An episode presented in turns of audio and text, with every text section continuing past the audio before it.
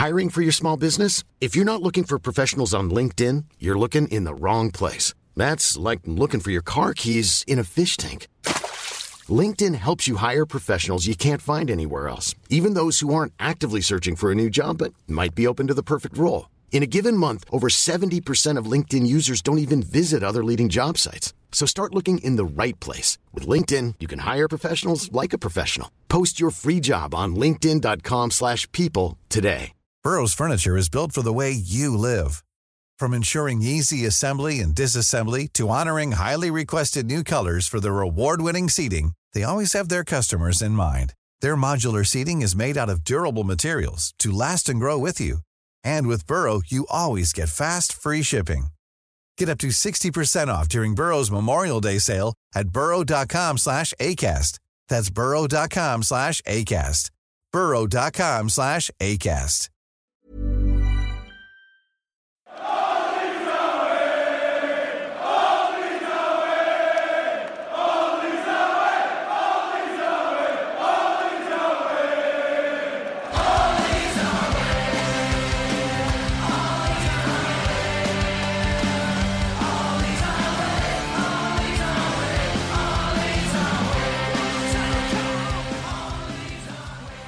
Hello and welcome to All Stats Aren't We, a podcast in which Leeds fans cast their combined eye over goings on at Elland Road, giving scrutiny to the underlying statistics and tactical footings at work at Leeds United.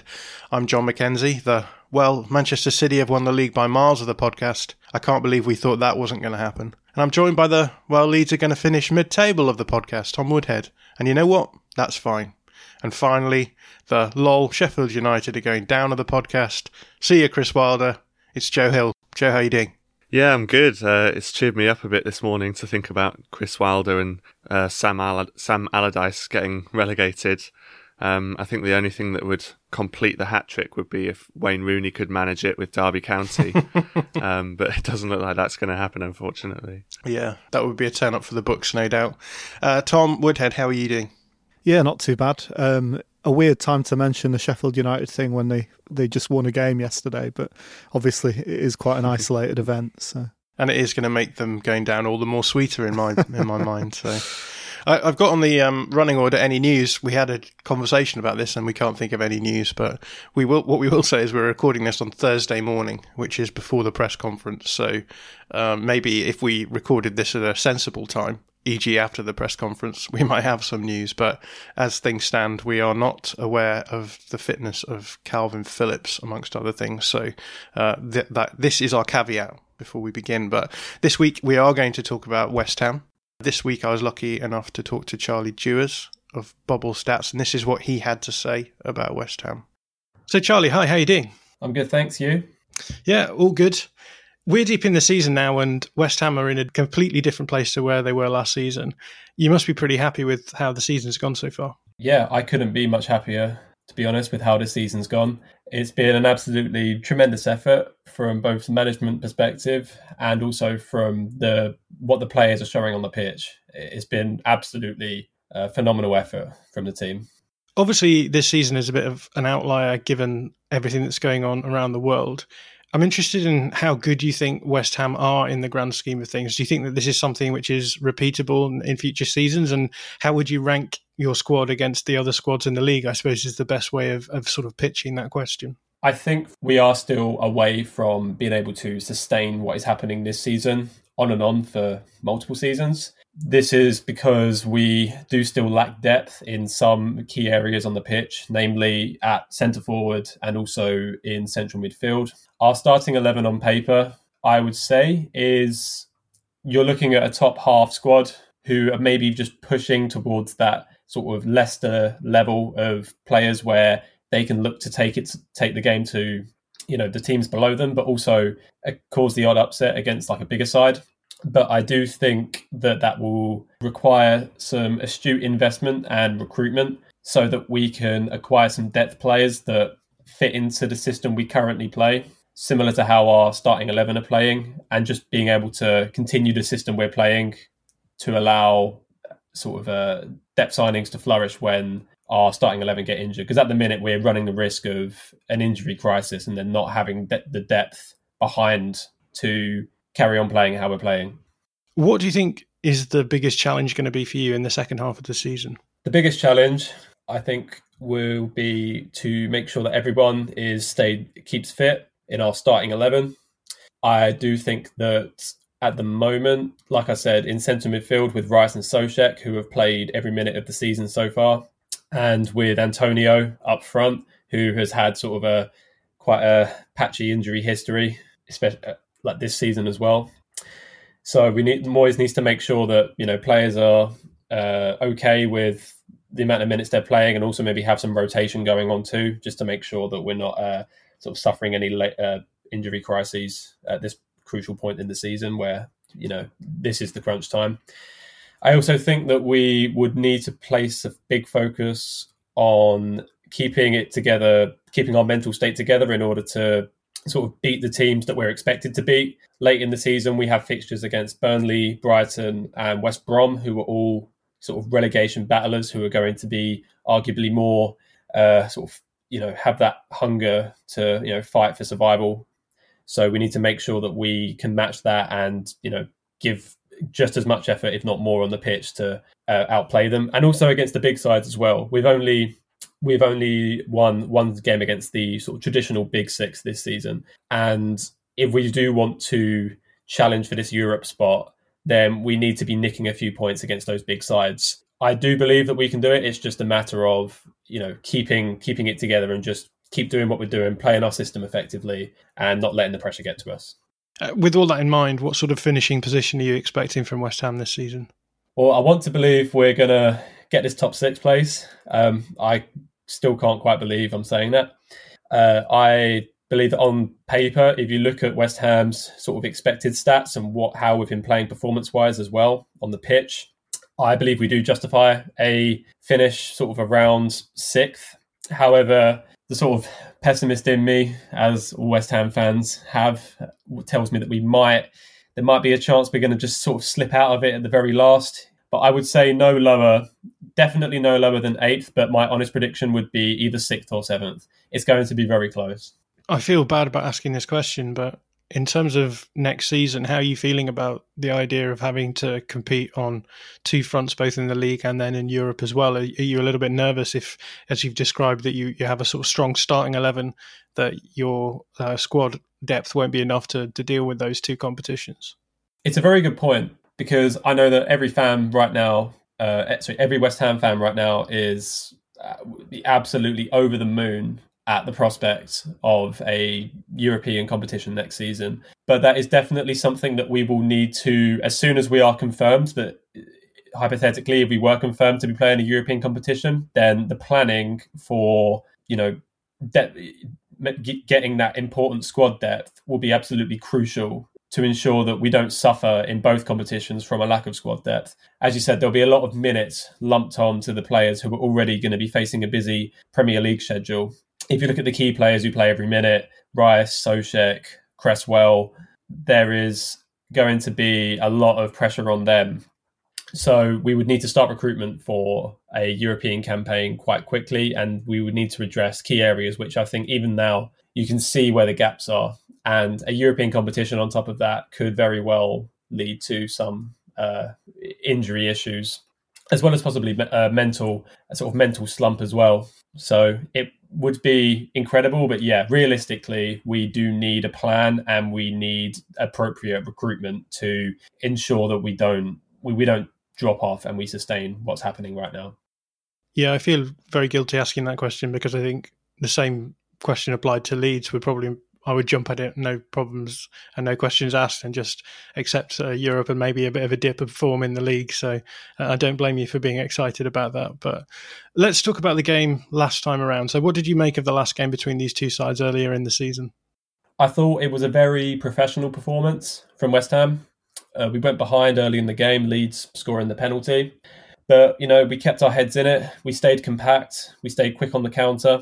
We fought, you know, had commitment, uh, going forward and in defence, and then we ended up getting two important goals from what from what is one of our strongest points, uh, set pieces, two set piece goals. So it wasn't. I wouldn't say it was uh, necessarily pretty, but it was a very well fought result. And I think that's all West Ham fans really want to see from the team is just showing that commitment and showing that fight and not just giving up, uh, you know, giving up after the first half, really having a having a system they can stick to, but also individually, each player giving it, you know, trying their best to perform their roles to the best of their ability, which is something we have often we often don't see on the pitch at West Ham in the past, like sort of few seasons where we've uh, sort of been floating up and down the mid table. I think it's what Moyes has done with his like man management and squad morale has been absolutely brilliant.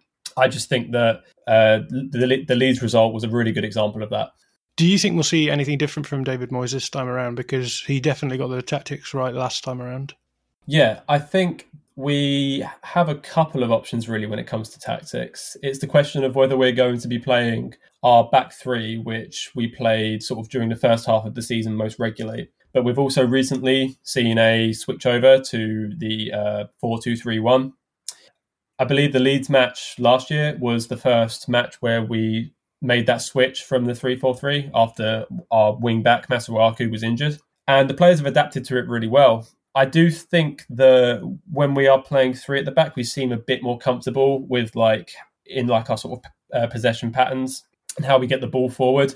I think we're a little bit more awkward trying to play like that with a back four, but the back four does give us an extra attacker in that number 10 role who can really sort of pull the strings against uh, the opposition and also have some, uh, as long as they are working hard and getting up and down the pitch, being able to mark players in midfield as well, doing that defensive duty it can really work to our benefit. So I think with for the Leeds game, I would not be surprised at all if Moyes sticks with what worked last time and play with the four at the back with the front four. But it it would be hard to tell up until until the team is announced. Yeah, and I've just rewatched that game back today actually, and I, I noticed in that game that um, we saw Said Benrahma playing as a ten, and he kept Kalvin Phillips fairly quiet in that game, and I think that did uh, impact the game quite substantially. So I'd be surprised if we didn't see that four-two-three-one again. Um, more generally, would you say that West Ham have changed tactically much during the course of the season? I think we have kept our general tactical philosophy quite consistent, just emphasising the sort of solidity at the back and sort of quickness getting the ball forward into the attack. So quick transitions. Um, we are not, you know, we we we now are comfortable when the opposition has the ball around our box. It doesn't feel like we're being frantic. It feels like we're being disciplined and patient. I think uh, is the best way to sum it up. We've now got sort of a team that is willing to sort of sit, wait for the right moment, and then hit it to the wing or hit it to Antonio, who can then sort of launch forward. So I would say that we, yeah, have also maintained focus on, you know, set pieces as well. I think we've scored, I can't remember how exactly how many it is from set pieces now, but we've clearly been practicing those a lot in the training ground as well, making sure we make the most of our chances, uh, which I think against teams that have the ball more, it will be more uh, sort of imperative that we are precise and do um, do take what we can create. So but yeah, those those key philosophies remain intact. This seems like a question I probably wouldn't have thought was the case in the beginning of the season, but how much did you think that the Declan Rice Thomas Soucek double pivot in midfield was going to be such a success at the start of the season? I remember reading a athletic article at the um, uh, in the last few weeks, which sort of talked about them as almost being like two centre backs in front of the the back four, and uh, it's clearly working working well for West Ham to have those two in that double pivot. Why do you think it's worked so well, and um, how much did you see this thing coming? Yeah, well, I expected them to be a key part of our system going into this season, whether, you know, no, no matter how well we did. But I don't think I expected them to be just as effective as they have been, really. I mean, it's been, as a pairing, I'd say they're one of the best central mid pairings I've seen at West Ham. I think what makes them so good is because they sort of have this understanding of each other. Uh, there's sort of there's almost like a synergy with how they they play. Both are good, very good athletes, very good at covering ground, very good tacklers, very physically strong. But they differ where you have Rice, who is sort of the more conservative player who will sit back, sort of read the game a bit more, is more of a sort of competent passer and is happy to just sort of sit back and let and do his more defensive duty. Whereas Soucek despite being more limited in possession, is extremely effective at getting forward, driving forward into the box, contributing to like the attacking phases. So Rice's unselfishness allows Thomas Soucek to sort of get into the box, win headers, win import, you know, lay off quick passes, really, really flourish in the final third, where he was also very good for uh, Slavia Prague as well. So I think that really they, they bounce so well off each other. And this is what's led to such a, a brilliant partnership this season. Let's have a look forward to the game on Monday evening. How are you looking injury wise at the moment? So West Ham have a few injuries um, at the moment to first team players. So we have Angelo Ogbonna, who I would say has been our best defender this year, is currently ruled out.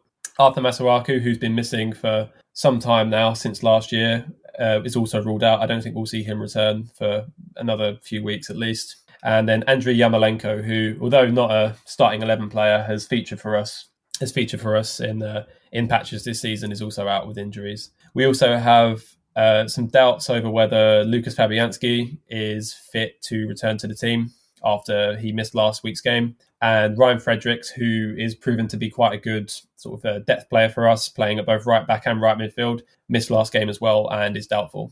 So, how do you think you'll line up on Monday night then? I think we're going to line up with a back four in a 4 2 3 1. I'm got my fingers crossed and I'm going to say Lucas Fabianski starts in goal. Right back, uh, no questions really. Vladimir Coufal, or Sofal, forgive me if I've butchered that. Centre back, uh, Craig Dawson, who's been absolutely fantastic stepping in uh, into the first team this season. Then partnered up with Issa Diop, who has taken a while to sort of get into the team, but has really shown good quality in the last couple of games. Aaron Cresswell uh, will play at left back. Then the as we the double pivot as we were talking about Declan Rice and Thomas Soucek, and then the front four I believe will consist of Jarrod Bowen on the right, Jesse Lingard in the centre, Pablo Fornals on the left, and Michail Antonio up front. I've left out Benrahma because I don't believe, uh, knowing David Moyes' team selections, I don't think he will start him, but I may well be proven wrong. Any of sort of Bowen, Lingard, Fornals, or Benrahma could feature in that sort of three attacking midfielders behind the centre forward. But I think that it will be Bowen, Lingard, and Fornals. So one question that I ask all of our guests is which players need to perform well if they're to beat Leeds. So who, who have you got for your players who need to perform well? The front four in particular, whoever it may be, but I'm looking especially at Jesse Lingard to be precise when we're breaking forward and to have a real good synergy about one another. We're going to have less of the ball against Leeds. Uh, and when we are breaking forward, you know, getting into those so outnumbering the defenders, we're going to need very good, incisive passing, quick decision making, good attacking runs being made. And I think so far, Lingard, since coming into the team, has been absolutely instrumental in so many of our attacking moves. So he, if he's on his game, then it will be a lift to everybody else around him. So I'm really uh, looking forward to see how he performs. Uh, as well as that, I'm also looking at our set piece deliverers in Aaron Cresswell and Jarrod Bowen. I know it's quite a, a bit of a cliche, but you know, the set pieces can win games as West Ham have done with many, many set pieces this season, as you as Leeds fans will remember from the last game. So good delivery is going to be key there if we want to, you know, if we're looking to nick goals or you know, t- if we're going to go behind again, we want to get one back. This is a really, really, really golden opportunities for us to do that, and so we're going to be needing some good delivery from the set piece takers. And at the other side of the pitch, which of the Leeds players are you worried about in particular? Uh, there's an answer that I think you may have had quite a few times so far, but uh, one that does kind of scare me a bit is Raphinha. I mean, from what I've seen of him this season, he has been so um, so so instrumental in how Leeds you know, Leeds creating their chances. So it almost seems to be all over the pitch when Leeds are in, in attack. Um, he's I, I, did some back reading on, background reading on him. He's Leeds' leader in key passes, dribbles, crosses. The the amount the, the sheer volume of what he gets involved with, it seems, is uh, in, incredible. And so I'm uh, really uh, sort of pulling for us to well, hopefully shut him down, but he's looked absolutely brilliant so far this season. As well as that, sort of further back, uh, Kalvin Phillips as well. I know he didn't ha- have the best game last time out against us, but having watched him in plenty of other matches. He's absolutely fantastic defensive midfielder. Really pulls the strings in midfield, and uh, yeah, is just very uh, strong presence to contain. So I am wary of wary of those threats, but I do think that Moyes will have something up his sleeve to sort of try and nullify them tactically. I don't ever ask for predictions on this podcast. You're welcome to, to offer one, but I'm more interested in how you think the games are going to go. What do you think the game's going to look like on, on Monday night? I think it will be similar to the previous game. So Leeds are going to have more of the ball, as is just the nature of how Leeds play. We're going to have to be patient, sit back, look for opportunities, win the balls back. I'm sure Rice and Soucek will be battling in that centre midfield uh, slot just in front of the back four, and we're just going to look to knock the ball forwards to uh, the to, to the forwards that who can then sort of look to punish Leeds on the break. I know that Leeds in defence can be a bit uh, they can sort of be pulled apart with the right moves. So I and you know they do often give up uh, give up chances when sort of given the nature of how they play possession wise, give up the ball in, in good positions for us to break forward. So it's going to be a game of patience for us and also just looking to, again, like we did the last game with the set piece. Uh, set piece advantages. Prediction wise, uh, I mean, I'm going to have to back the Hammers here. I think we're in really good momentum so far, despite the loss to Manchester City last week. We've been in really good momentum and I think it'll be a very close one, but I can see West Ham edging it. Come on, you Irons. well, Charlie, it's always a pleasure to chat to you. What's the best way for our listeners to catch what you're saying football wise? So you can either follow me on my Twitter account at Charlie and Data, but I must also uh, quickly plug a new account which I have started up with my friend Justin at Bubbles Stats. This is going to be a, a West Ham based sort of anal- analytics, statistical uh, account that posts not only uh, sort of statistical work behind West Ham, but also like uh, opinion pieces and more sort of technical, um, like technical dive into how West Ham have been doing this season and what we can expect for the future from the team. So at Bubble Stats is uh, find that for all your West Ham needs and more. Well, Charlie, thanks so much for coming on today. Thank you, John. It's been a pleasure. I'm Sandra, and I'm just the professional your small business was looking for. But you didn't hire me because you didn't use LinkedIn jobs. LinkedIn has professionals you can't find anywhere else, including those who aren't actively looking for a new job but might be open to the perfect role, like me. In a given month, over 70% of LinkedIn users don't visit other leading job sites. So if you're not looking on LinkedIn, you'll miss out on great candidates like Sandra. Start hiring professionals like a professional. Post your free job on linkedin.com/people today. Burrow is a furniture company known for timeless design and thoughtful construction and free shipping, and that extends to their outdoor collection. Their outdoor furniture is built to withstand the elements, featuring rust-proof stainless steel hardware, weather-ready teak, and quick-dry foam cushions. For Memorial Day, get 15% off your Burrow purchase at burrow.com/acast, and up to 25% off outdoor. That's up to 25% off outdoor furniture at burrow.com/acast.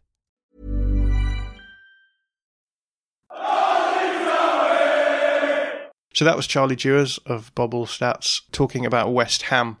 We'll start with you, Joe. What sort of uh, ideas were conjured up in your mind when you were listening to Charlie speak? Yeah, I was thinking a bit about the last time we played West Ham, and I'm thinking about Charlie mentioning West Ham's emphasis on set pieces. Um, and looking at the last, I got I got a stat up. So looking at the last twelve games, um, Leeds have conceded three goals from set pieces, and that includes El Ghazi's one, which was sort of the second phase, um, which is quite a big improvement on where we were at the start of the season. Um, and it just makes me wonder whether the game will have the same sort of emphasis on set pieces as last time. All three goals, including the Leeds one, were, were set pieces. If you're counting a penalty as as a set piece, um, and I think this time, I personally think we're likely to see a bit more open play um, action just because the the Leeds defence seem to have improved quite quite a lot on set pieces, and we're likely to have Struijk, Llorente, and Cooper all on the pitch, um, who have all proven that they're pretty decent at dealing with set pieces over recent weeks. Yeah, it's funny. I watched the game back yesterday, and just that you always think you're sort of immune from narrative, right? But when you when I watched that game back, I didn't I didn't really think that West Ham were as good as I thought they were the first time around. Um, I also didn't really think that we were that worrying from set pieces, and I don't know whether or not that's because when you watch it back, you you aren't worrying about the sorts of things that you're worrying about at the time. And I, I, when you watch back, obviously you know where the goals come from and what situations they arise from. But um, there's clear there clearly has been an improvement from set pieces. I, like no one is talking about set pieces now, really, apart from to talk about us in an attacking sense. So, um, yeah, Tom Tom Woodhead, what do you what do you make of this the sort of set piece phenomenon? It's interesting that you said um, uh, you always think you're immune from narrative and actually employing one of my favourite narrative devices, which is using the second person when you really mean the first person. But um, but I, I I thought it was interesting what Joe said that um, a reduction in the danger of set pieces will mean more open play action because I don't think that necessarily is the case. I think it might just mean the same amount of open play action, but less danger from set pieces, which might result in a fairly boring game. But um, West Ham just seem like a, a team that's not, not kind of artificially solid like you sometimes get when teams play, um, you know, four centre backs in a back four, like a sort of Sam Allardyce sort of way. They seem like genuinely well drilled and solid, like um, like Moyes' Everton, really, rather than a lot of the other clubs that Moyes has been in charge with since he's not really had his chance to get his his feet properly under the table. I don't think, um, and he sort of showed that he is a better manager than he sometimes get, gets given credit for. I think. Yeah, I think with Moyes, what you're getting is, like you say, this sort of long term process of of solid football, which, if he's given okay players in an attacking sense to work with, can can prove to be quite fruitful. And uh, I, I suppose that it feels very much like a mid 2000s style of football. This sort of notion that if you defend well and you can get a couple of elite players who can go forward in counter attacking situations, then you can do quite well as a football team. But I suppose the weird thing with with Moyes is that I suppose it's not weird because he did have um, Fellaini when he was at Everton doing the same sort of thing, but having his having Thomas Soucek as a sort of like centre back destroyer playing as a midfielder and scoring goals um, has got them has got them a long way as well. Um, I'm of the opinion, as Tom the same opinion as Tom that this is going to end up being quite a boring game because I think in these sorts of games, what we'll see is we'll see West Ham sitting back trying to hit us on the break, and Leeds not having enough to break them down, um, which I suppose is. I suppose means that we're probably going to look at you know maybe a, a, narrow loss or a narrow win and or even a draw. Whisper the words, but um, yeah, I, I don't I don't know where you go from from from there really in terms of if you're approaching this as a as as Marcelo Bielsa, the structure of the game is almost set out before you. You know that it, this is going to be a case of how do you break down a solid defense, and and as we've seen, um, that those solid defenses aren't always easy to break down, especially when you don't have you know what what most people would call elite talent across the field. So uh, I'll put this question to you guys. I mean, how do we expect the um, the game to go in an attacking sense? And and do you think that there's anything Bielsa can do uh, other than you know try and get his players running the routes and uh, and try and get his players finding space? But if if West Ham sit back and, and are fairly compact, is it just going to be one of those afternoons where it just feels like we're never going to score? I'll put this to you first, Joe. Yeah, I th- I think it potentially could be. I, I think the one thing that might be the saving grace, which I don't know if this is an anomaly this season or not, but I always think teams at home are just more inclined to come out and have a bit more possession than they are away. I mean, normally it's because the fans are there and they're paying good money to, you know, then they're not paying good money to just watch you sit and defend for 90 minutes, or that's the theory anyway. And obviously, with no fans, I'm not sure if that is the case, but I s- still sort of think that West Ham might want to try and come out a little bit more, just looking at their position in the table and looking at the season that they're having. Um, I'd like to think that they would want to dominate um, a little bit more, which you know might mean that we can open them up slightly. And it's funny that you mentioned elite players as well, because I don't think that Raphinha started the last West Ham game uh, from memory. I think he did. Oh, he did. Okay. Yeah, we had both Rodrigo and Raphinha on the field. I think either way, we'll be looking to him, won't we, as as our sort of most elite player um, to break down their defence. For some reason I felt like he didn't start the last game, but maybe that's just because West Ham was so good defensively that he, uh, Raphinha didn't have many chances. It was early on for Raphinha, so it was it was still at a point where I guess he was he was making his way. So now that he is in, I think a little bit more rambunctious form, it, will be it'll be fun to see what what is going on there. But Tom Woodhead what do you have to say about this, this sort of breaking down of a of a lower block defence? Yeah, we do get these games, don't we, where it seems like we'll never score. Um, but I think it's quite deceptive because I think a lot of our games seem like that until we score, and then obviously, you know, ring the klaxon, everything changes. Uh, and it's it's all you need is that one chance, isn't it? And we do quite often have that one chance in the games, and it, it doesn't quite, you know, it doesn't get finished or something, you know, a player gets a great block in or something. So it's it's just going to be really hard. I think it's going to be one of those hard games where we don't have many chances and we're going to have to be clinical if we want to get something out of it. But I think once we've scored one goal, as always, everything changes. So fingers crossed we can get it. What were the questions that were raised in your mind when you were listening to Charlie speak? Well, my, mine was more of a, a sort of a a long term one. It seems like, uh, uh and Joe was talking about fans being in, uh, not being in stadiums and, and there still being a sort of home effect. I think if there's any team that's benefited from fans not being in stadium, it would be West Ham because they they were very very unhappy. They all hate the stadium. They all um, seem to be very unhappy with the board and with the way the club is run in general. So.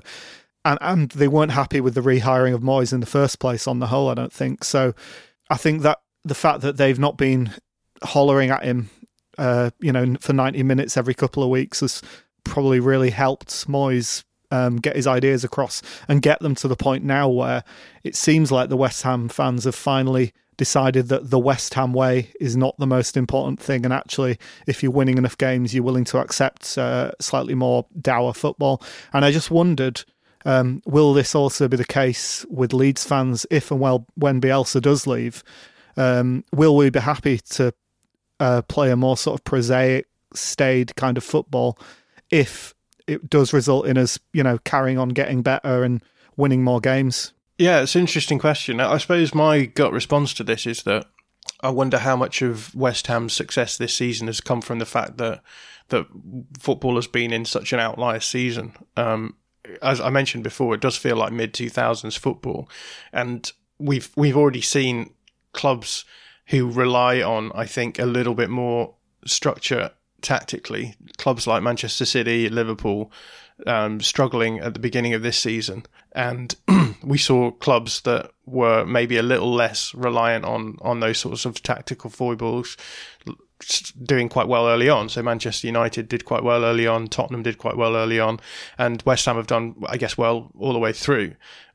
I suppose my response would be: Is are we going to see this Moyes' style of play still functioning next season when it will feel no doubt that we are back to a level of normality and and you will, you know there will have been a full preseason and there will be I guess no excuses to be not tactically on it. Um, do we think that that's going to be the case, Tom? I suppose that's the eternal conundrum, isn't it? And that's what Bielsa always says that when you know when you're winning, everyone's always happy, but when you're not winning, it's sort of it's possible to have a certain level of happiness with not winning as well, and you're certainly not going to have it if you're playing like dour football. Um, so I guess it is sort of predicated on um, constant upward growth, um, a bit like global capitalism. yeah, and people only start rebelling when things go bad. I'll get to you, Joe. What's your take on all of this? How would you feel about David Moyes replacing Marcelo Bielsa? So it feels a little bit like an uh, Alex Ferguson. Situation. Hey, that that wasn't quite the exact thing that I was trying to say. The last question that I've got written on this sheet is: Would we accept Moyes? So I'm going with it. I'm running with it. would you accept Moyes, Joe Hill?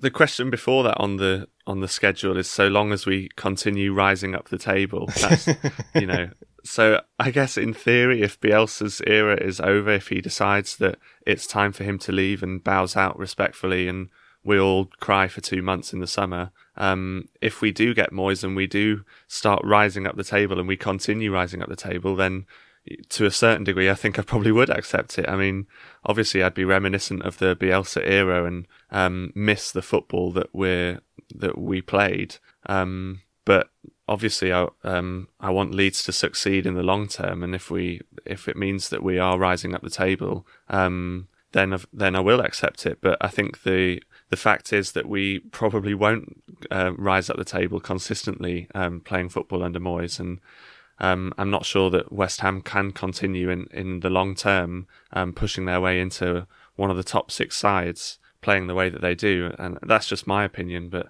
I also sort of want to echo what Tom said and, and or what both of you said um, in terms of how long fans can tolerate it for. Because if you, I think if you lose two games on the bounce, if you're playing Bielsa football, then everyone kind of caveats it by saying, "Oh well, we were really unlucky," or "We had big chances," or you know, everyone's sort of fine with it at this stage. But we've seen teams like Spurs where they just lose two games on the bounce, and everyone just loses their shit, and they call for Mourinho's head. And um, so I think if we were playing, if we were playing under Moyes, um, there'd probably be a lot more fans calling for his sacking um, after sort of two losses on the bounce. Um, so it's a bit of a tough question, really. Uh, just, this entire section of the pod has enormous potential to be massively misinterpreted.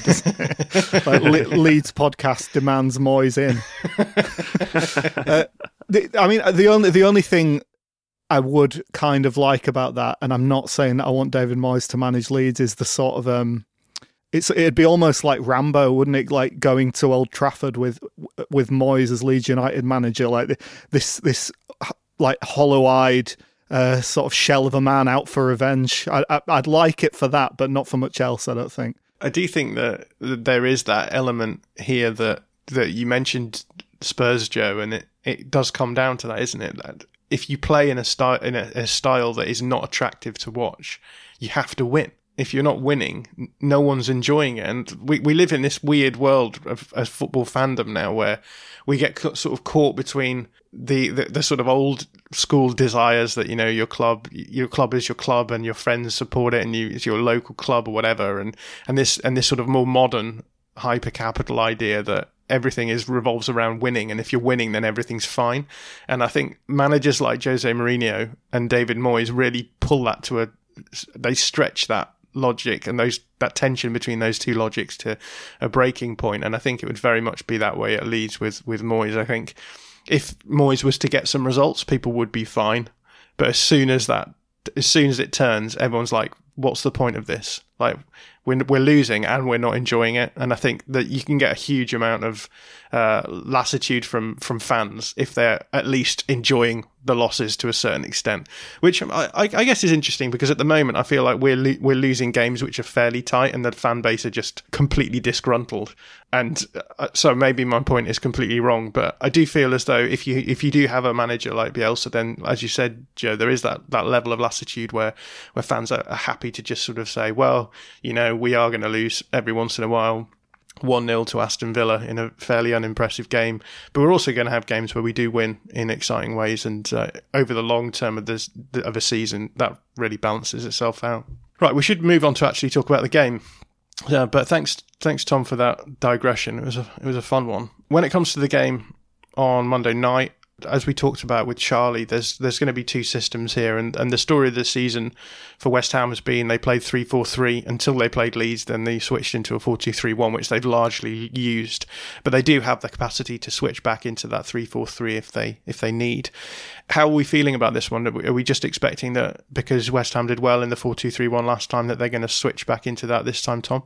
I would have thought they'd stay the same. I mean, if they've, it seems like they've been playing it pretty much ever since they switched to it. So I can't see Moyes suddenly saying, "Oh, we switched to this formation against Leeds." And it's been working well ever since, so we're going to switch back now. We're playing Leeds again. That I can't see what logic would lead to that, so I imagine it'll stay the same.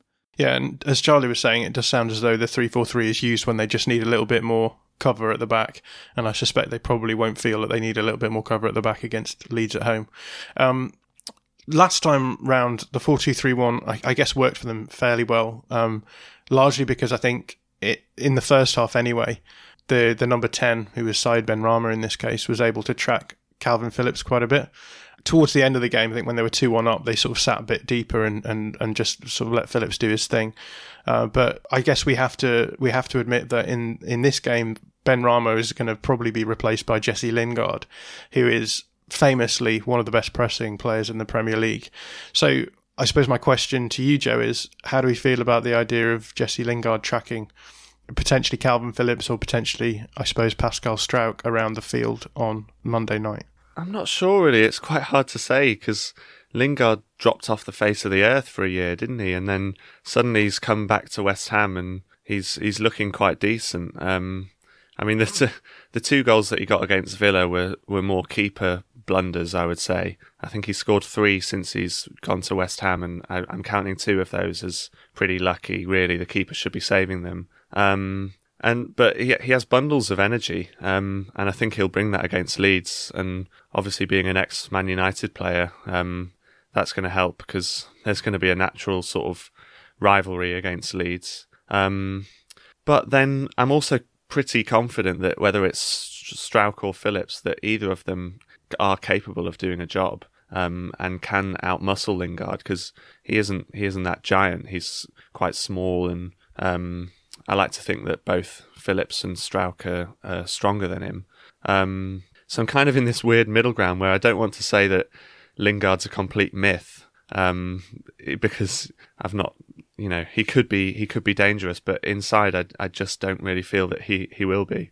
How about you, Tom Woodhead? How are you feeling about the sort of structural? Because I think we, we've we we've usually said that four two three one suits us quite well in our four one four one, and just in terms of our pressing. Uh, but I did think that any team really who wants to sort of generally keep us quiet can press. What what West Ham did well last time, I think, was pressing us in wide areas on the fullbacks, but also pressing um, Phillips as well. And so in the build up in the first half of that game, they they really didn't give a huge amount of, uh, of, of outlook for, for the Leeds build up. And what we saw was what we don't see very much at all. Actually, is the centre backs passing directly into the midfielders because um, that was the best outlet for them. So I am interested to see how the how the press goes because uh, you know I I think part of the problem with with approaching Legion Leeds in a logical way is that you think that in in certain situations, if one structure fits another structure, um, that it's going to be good. But then I think with West Ham, we found a four-two-three-one which can actually cause us problems. So,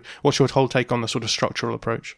Yeah, I, th- I think it, it is difficult for us. Any team that is able to be consistently disciplined without um, lapses in concentration and things like that, and and can stay on message, which I think is Moyes' biggest strength as a manager. Really, um, is is is being able.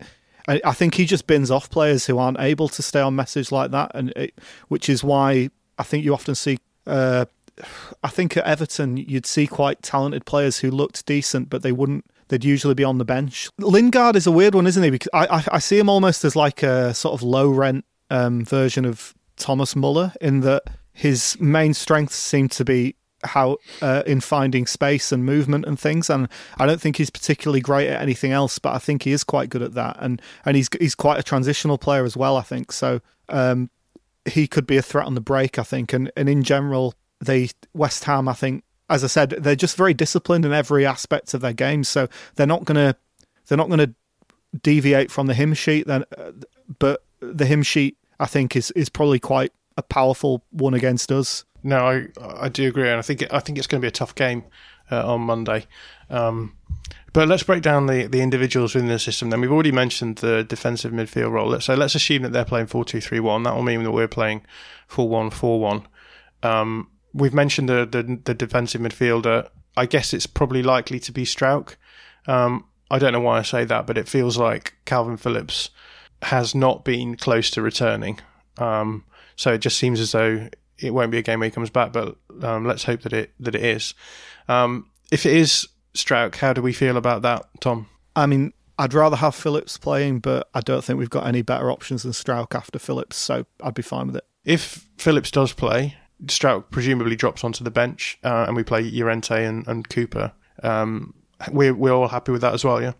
Um, I don't take that as a given. I wouldn't be 100% surprised if Struijk went back and Llorente dropped to the bench, but I do think that might be quite damaging to his confidence. I think when he's finally managed to actually stay on the pitch for a couple of games to immediately drop him back. So I think on the balance, I, I probably would expect to see that happening. Yeah, and and I think Struijk is probably a slightly more flexible player to have on the bench as well. You can you can bring him on and alter the the structure of the team in ways that you can't necessarily do by bringing Llorente on.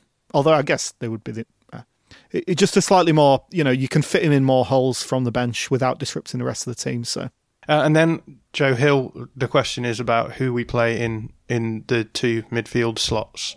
Um, so I've got written down here Dallas and Klich or Klich and Roberts. I suppose Dallas and Roberts is an option as well, ipso facto. But how do you feel about those uh, options as, as midfielders? Is that our best midfield? I think it is from the players that we have available. Um, I think Rodrigo might be nearly back. He might be sort of on his way back, um, but presumably he won't make the starting eleven um, if he is, because this will be his his first proper game back. So I think he, he's likely to be on the bench. Um, I think my preferred choice out of those options would be Klich and Roberts. Um, if it means that we can have Dallas at left back, um, I just think that's slightly stronger. Um, but then again, I don't really have a problem with seeing Dallas and Klich in midfield together because they've they've shown that um, they can be a, a, great midfield pairing. Um, contrary to what everyone thought at the start of the season, but they've looked pretty decent um, the last sort of five or ten games. Um, so I think either way, it's it's, it's going to be okay. In terms of the midfield, I suppose we could theoretically see Dallas playing at left back. Um, and then that frees up a space to play, I suppose, Klich and, and Roberts or someone like that. Um, how do we feel about that? Do we is this a game where we want Dallas for sure in in the midfield space, or do we would we be happy for for? I guess suppose the question is, would you be happier with um, Dallas over Alioski at left back, Joe?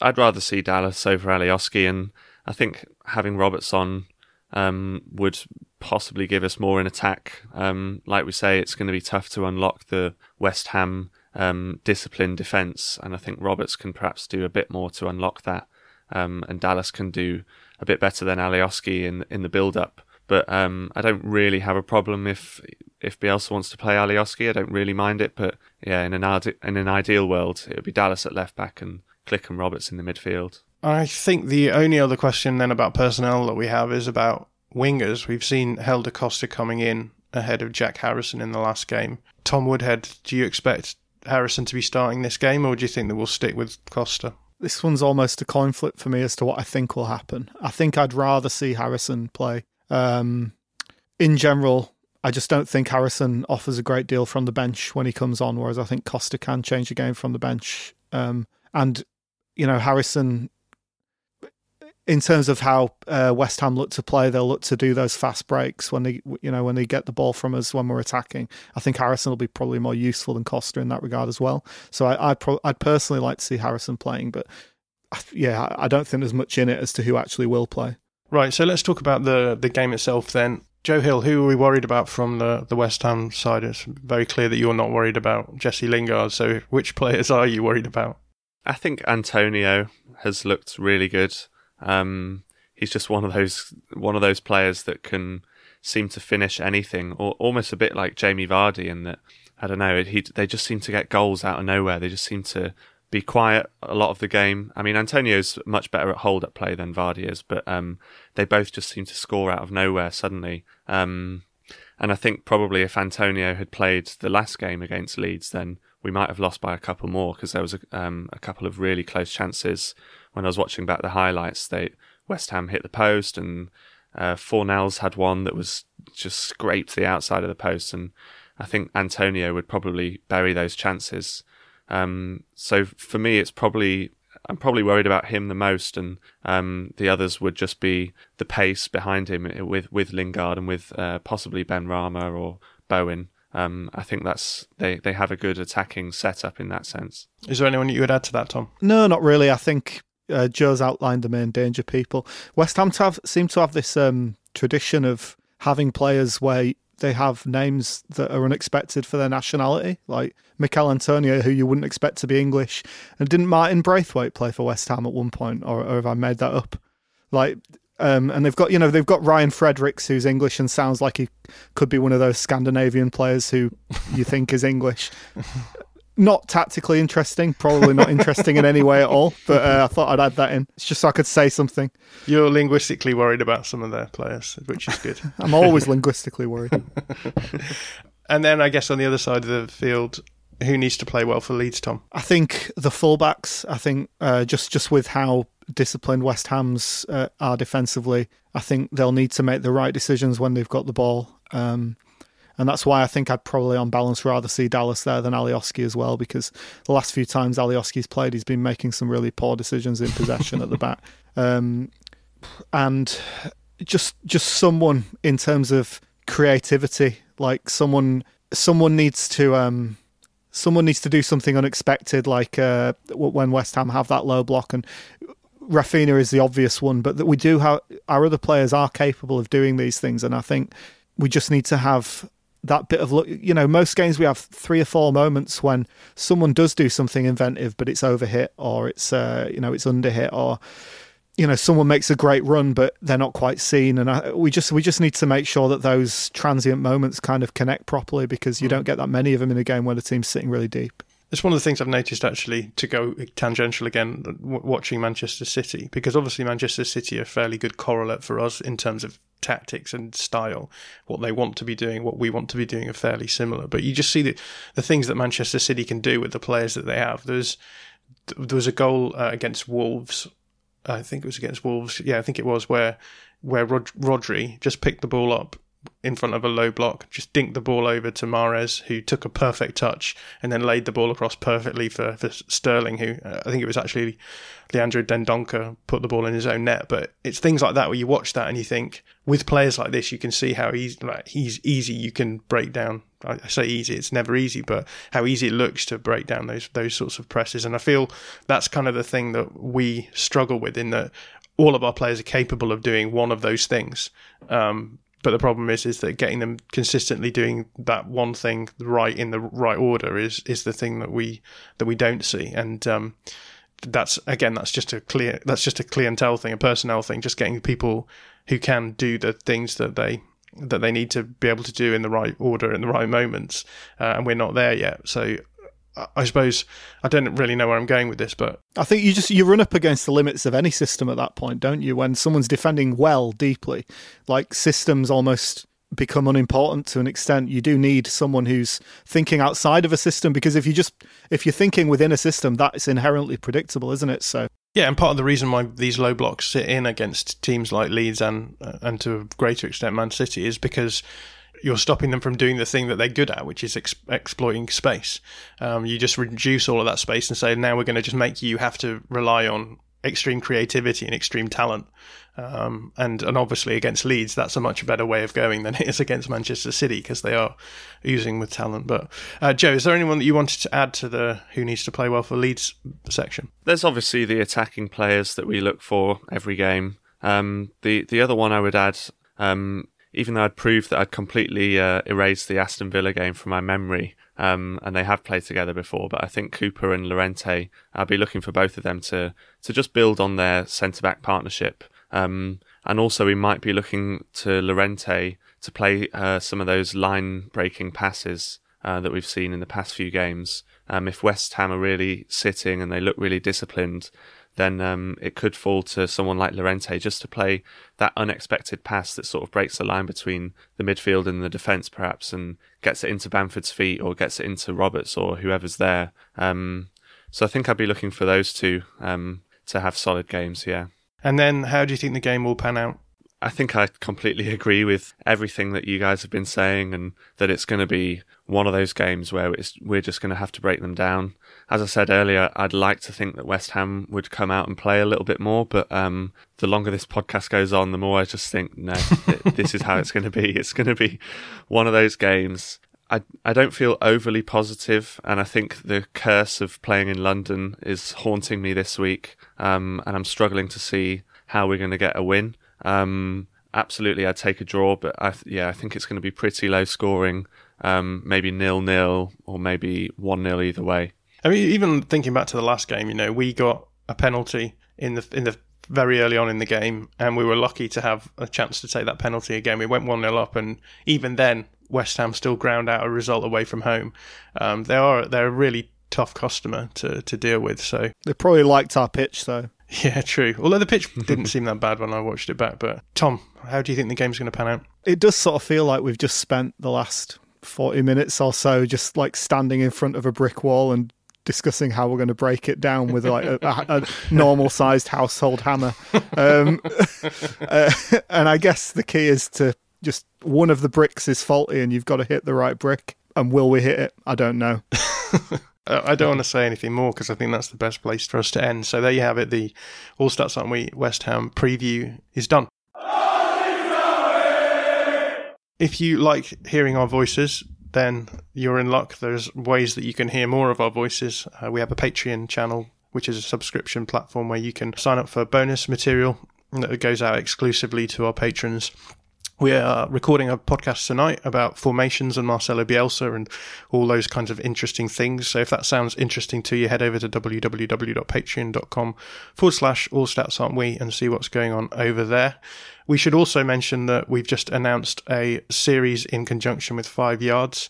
It's called Orta's List and it's all about the supposed list that Victor Orta has with transfer targets on it. And we what we're going to do is we're going to try and build our own version of Orta's list for the five players that were mentioned by Phil Hay recently. So that's starting next week on Friday. And will go out as a video stream, but it will also go out as a podcast as well. So you will get that straight into this channel. So if you're subscribed to us here, then you can find that. If you're not subscribed, do subscribe to us because that will guarantee that this drops straight into your aggregator. So we'll be back on Tuesday, I think, because the next game is on Monday evening with a review episode. So until then, have a great week. And all that remains for me to do is to say thank you to Tom. Thank you. And thank you to Joe. Cheers. And we'll see you all next week.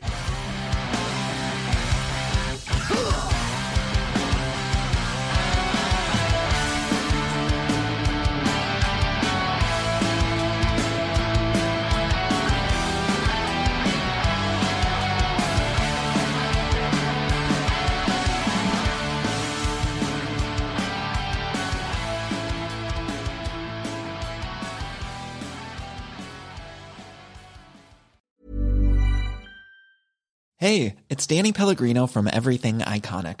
Ready to upgrade your style game without blowing your budget? Check out Quince. They've got all the good stuff shirts and polos, activewear, and fine leather goods, all at 50 to 80% less than other high end brands. And the best part? They're all about safe, ethical, and responsible manufacturing. Get that luxury vibe without the luxury price tag.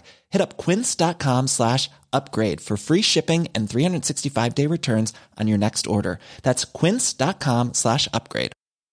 Mom deserves the best, and there's no better place to shop for Mother's Day than Whole Foods Market. They're your destination for unbeatable savings, from premium gifts to show-stopping flowers and irresistible desserts. Start by saving 33% with Prime on all body care and candles. Then get a 15-stem bunch of tulips for just $9.99 each with Prime. Round out Mom's menu with festive rosé, irresistible berry chantilly cake, and more special treats. Come celebrate Mother's Day at Whole Foods Market.